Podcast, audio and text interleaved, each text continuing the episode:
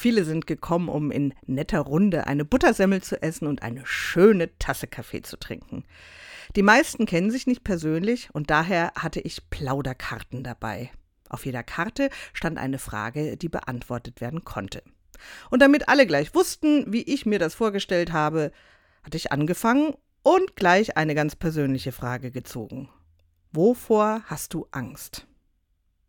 Ich habe kurz überlegt, ob ich irgendeine allgemeine Antwort geben sollte.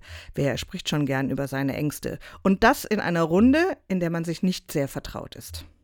Doch ich habe mich an diesem Morgen für Ehrlichkeit entschieden und den Menschen erzählt, was mir so Angst macht. Später habe ich eine Mail bekommen, in der man mir für meine Offenheit gedankt hat.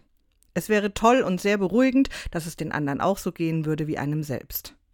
Das hat mich wiederum sehr gerührt. Meistens ist es ja so, dass wir den anderen nur unser Sonntagsgesicht zeigen. Das ist sicherlich auch meistens berechtigt und vernünftig.